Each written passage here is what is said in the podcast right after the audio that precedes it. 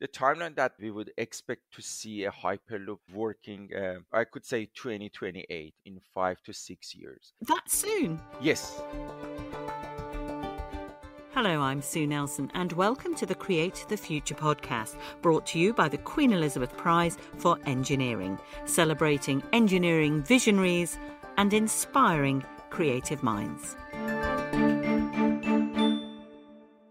Imagine a ground based public transportation, but one that would enable you to travel close to the speed of sound and journey from England's south coast to the northern tip of Scotland in just one hour.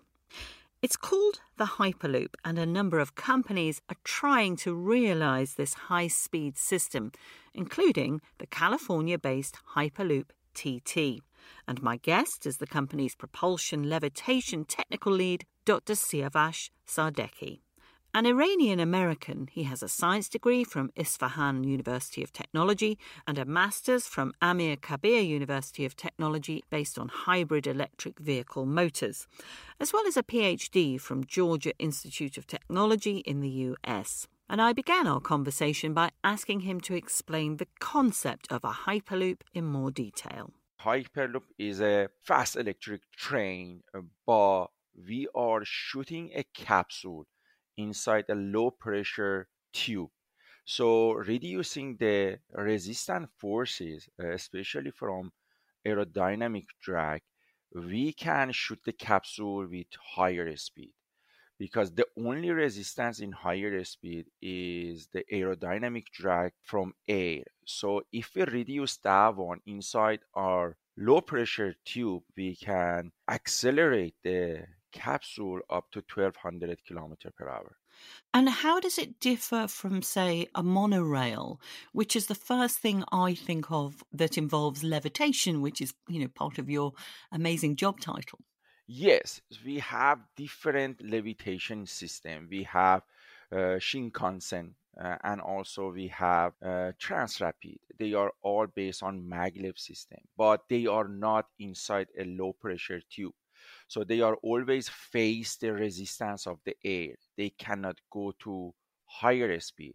So the maximum speed that they can achieve is up to 400, 500 kilometer per hour.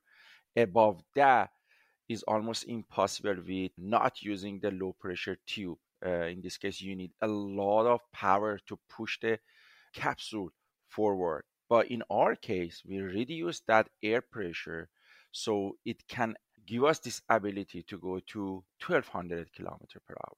And that's purely from having this low pressure, then? That's the, the key difference. Yes, we are using the same, almost similar levitation system. So we levitated, but from the speed and from the propulsion system, we use low pressure environment to increase the speed. And how do you lower the pressure in this tube?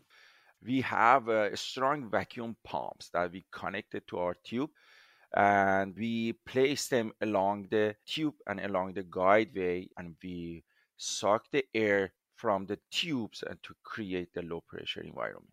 Your company is using something called Inductrack. What is that? Inductrack basically is a passive levitation system instead of active system. So there is no power into that. Easily we are just pushing a bunch of permanent magnets over a conductive plate. And when we push arrays of magnets over a conductive plate, is to levitate. This is called Inductrack. This is a passive levitation system. Instead of energizing, putting the active power into the coils and create the levitation and forces, we just use the permanent magnets pushing over the conductive plate. And where does your technology get involved in this process? The baseline Inductrack is uh, using an array of permanent magnets moving over a lateral type guideway or conductive plate. So when the array of magnets are hitting those uh, uh empty spaces on the uh, lateral track, it creates some oscillations. In my patent that I filed for uh, Hyperloop TT, we arrange the magnet on the mover somehow that we are going to damp those oscillation and we get a smooth force which impacts on the passenger's comfort and also the smoothness of the drive. You've also got this smart material called vibranium, which obviously any fan of Black Panther will will know is a sort of mythical element. What, where does this vibranium come in? uh, vibranium is a special material that we use for our capsule body. It has specific features that make it lighter, make it uh, more strong, and make it possible to move at 1200 kilometer per hour. Our capsule material is a dual layer composite material using vibranium. What a publicity stunt then to, to say that you've got capsules made of, of vibranium. On what stage are your the whole concept at the moment? Is it still on paper, or are you working towards a working model that can be demonstrated? That's a very good question. So, at this stage, uh, we have built a 320 meter tube in uh, Toulouse, France, and we already tested the vacuum and we uh, vacuumed the air inside that 320 meter to almost 10 pascal. So we tested that one on the propulsion and levitation we have done quite a job and uh, we develop our concept, uh, our uh, linear motor system, our uh, levitation system. And we started some prototyping already. We have prototype uh, one meter of our motor already, and we are testing that one in Toulouse, France. It's a huge concept. If we look at this technology, our uh, motor is going to provide about 10 to 12 megawatt power so it's not only one meter machine, right? It's going to be a series of motors connected to each other to create that much power. If you look at the capsule itself, to lift the capsule, we need about 600 kilogram of magnets under that to just uh, lift the capsule. So it's a huge project, but we are doing some prototyping. Uh, we are working on stability analysis and uh, designing our damping system and suspension system. We are working with experts in different uh, countries to develop our suspension and damping system to not going through the path that previous company have gone you know we are getting feedback from Lawrence Livermore uh, National Lab. We are getting feedback from General Atomics Inductrack 2. We are using those feedbacks and based on those feedbacks, we try to go to the analysis that can lead us to stability because stability is the most important part in Inductrack concept. It's no coincidence that your the company you work for was founded the same year that Elon Musk set out this big challenge to everybody to rally around this technology and get this hyperloop built. Is Elon Musk a personal inspiration for you as as an engineer or is there someone else that really fired your love of what you do? I got interested in engineering and especially on the motors and controls and electronics uh, from high school. I chose to be electrical engineer at that time, going through best schools in my country and coming here for the PhD to continue on this subject. Uh, I always looking for uh, new technologies. If you look at my background, I always challenging myself uh, by moving from one company to other company to just test different technologies. You know, from automotive to medical, medical to energy generation and aerospace and uh, then transportation and hyperloop. I always looking for technology, but for hyperloop, yes. So it was Elon Musk when he was talking about bullet train and going to 1200 kilometer per hour. It was insane. And when I reached out by a recruiter at Hyperloop TT, I said, "Oh, that's the one I was looking for joining a company to develop the uh, technology that it's way beyond the market right now. Yes, even though levitation and this form of technology that it's based on, and I know that the low pressure is new, that's been around for quite a while, but there is something futuristic about it, isn't it? Is that what a, appealed to you that you're taking the technology further? Yes, actually, there was some cartoons. If you look back in 1940, also some sketches from different people that they were talking about this concept. Eh, so it's not new, right? But uh, if we look at the the speed, you know, we are talking about a speed of sound, right, on the ground, like airplane on the ground, but much quieter, uh, smooth, uh, low noise, and very clean. Actually, it's a clean energy that we can use. It's kind of futurist, and uh, that's why it, only one person or two percent cannot design the hyperloop, in my opinion. It's a work that many partners from different industries should be involved to do part of that and just putting all these pieces together to make it happen. And what is it about motors that's kept you so interested for 25 years now?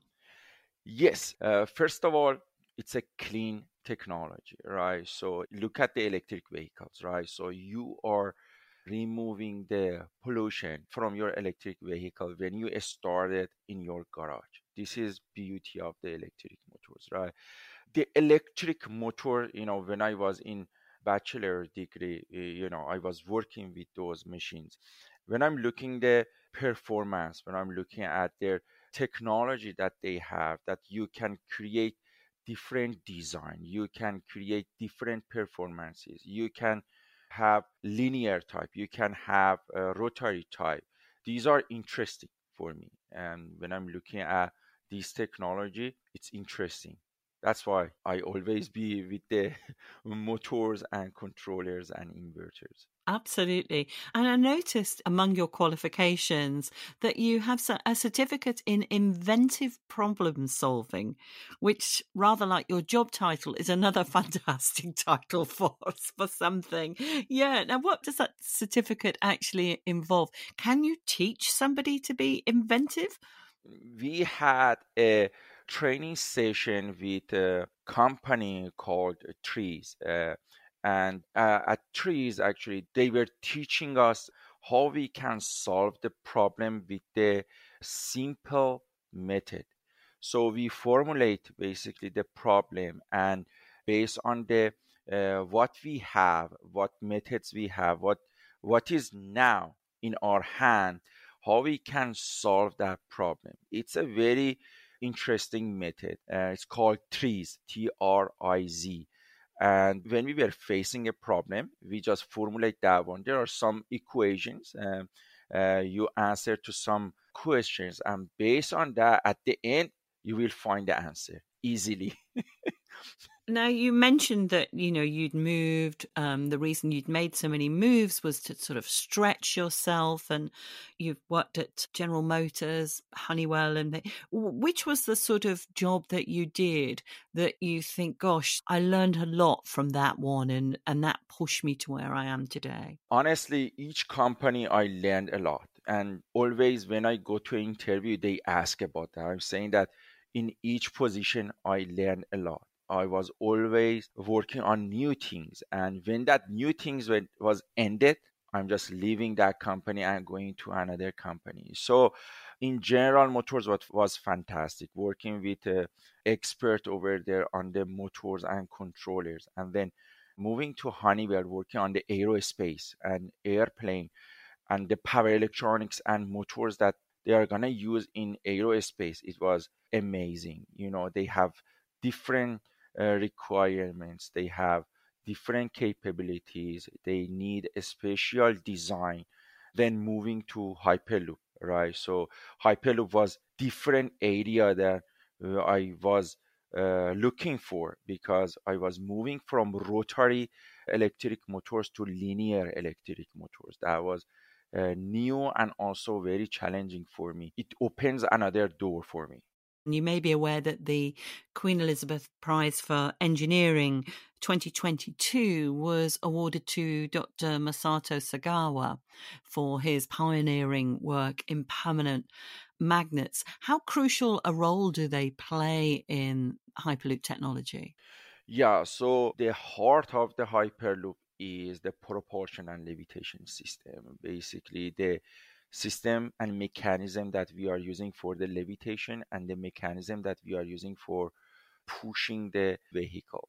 Both are usually using permanent magnets and permanent magnet is very important for uh, hyperloop and hyperloop technology the reason behind that is that you cannot get the power density uh, required that you can get from permanent magnets from other technologies. Uh, for sure, uh, we are also doing some research on non-magnetic uh, propulsion system to see if we can replace those permanent magnet machine with non-permanent magnet machine as we uh, you know as I did for other companies to basically save the magnets somehow on the propulsion system. But at this moment, uh, we haven't had a design that we can use uh, with non-magnet mechanism. Now you are from Iran. What sort of an attitude does Iran have towards engineering? Is it a profession that's considered with the respect it deserves?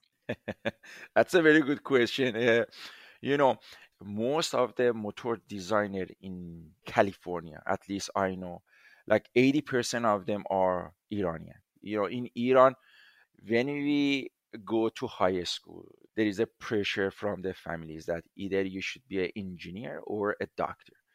And when you want to go to the engineering world, and they are saying that ah, the only engineering that can benefit you is uh, electrical engineering uh, mechanical engineering and civil engineering and computer engineering. This is just mentality over there that if you want to be successful and you want to get a job and you know make money in the future it's best to go to these four basically major in engineering. So most engineers and most students in iran when they want to choose their major in uh, schools they usually go for these four types of engineering.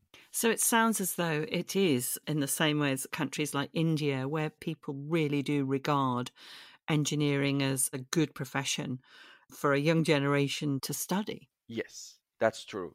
Is there a different approach do you find now that you're living in the United States? Yes, the United States is different, right? So in the United States, you can be successful almost in any majors, right? You don't have that pressure that you have in Iran anymore. You know, I always talking to my daughter, and uh, she's saying that you know I don't like math. I don't want to be an engineer. I said, okay, that's fine. Here is not Iran that we can push our kids to go to engineering or being a doctor, right? But we just provide the environment that they can choose, basically. This is engineering. I took my daughter to Hyperloop. Uh, show her around, look at the Hyperloop. This is Hyperloop technology uh, and she got interested to that technology you know how cool is that technology? And after that she said oh i want to be an engineer right? So i didn't push her but she said i'm going to be an engineer. I'm going to work on hyperloop. So looking at those environment and getting kids familiar with the technology is always good at hyperloop tt one of the work that we did in the past was bringing kids and teenagers uh, to the Hyperloop, giving them a tour that they see the technology. How cool is that? Sitting in the capsule concept, and it was very good. It was very motivating for them. Well, it does sort of capture the imagination, doesn't it? What's your next big stage? Obviously, you've been doing this work in Toulouse and testing the tunnel part of it and getting the pressure right. What will be your next big project? Yeah, the next part that we are working on that we are finalizing our propulsion design, our linear motor design, and we are testing our levitation concept with a research center in Italy. Once we get those finalized, then we go ahead with the prototyping. So that 320 meter test track that we have in Toulouse, uh, next step is building the propulsion inside and building a capsule to test the propulsion and levitation inside the 320 meter. But in parallel, we are also working on some feasibility study on the 5 kilometer and 125 kilometer track. Also in US, we did a study on the Cleveland Chicago for 550 kilometer. That feasibility study uh, has been done, and as I said, next stage uh, we are going to prototype our propulsion and levitation system to test it in Toulouse, France. That's quite exciting, isn't it? And I know this is an impossible question to ask because it's like saying, how long is a piece of string? But when would you hope, in an ideal world, that you'll see a working system up and, and running somewhere around the world? The timeline that we would expect to see a Hyperloop is working, uh, I could say 2028 in five to six years. That soon? Yes. Uh, also, we are working hard um, on the technology with the data that we have, with the design that currently we have. We are hoping that we can have this technology by 2028. And do you feel as though there's a sort of a bit of a race going on because you're not the only company, obviously, uh, with your eye on on making this happen? Yes, definitely. Uh, right now, this is a competitive market. We have different hyperloops. Uh, but I could say we are not competitor. Uh, we are friends also. You know, we just want to have this technology in the market so people can use it. We want to have an impact on the climate change, right? We want to reduce this CO2 from the airplane. We want to have a clean energy that we can transport people with the fast speed around the world. And uh, there are different companies working on this concept and this is a good thing. So it sounds as though you want to be a part of this in terms of engineers making a, a difference then. Yes, for sure. C R Siavash Sadeghi, thank you so much for joining me on the Create the Future podcast. It was my pleasure. Thank you very much. And you can find out more about the Queen Elizabeth Prize for Engineering by following QE Prize on Twitter and Instagram or visit qeprize.org. Thanks for listening and join me again next time.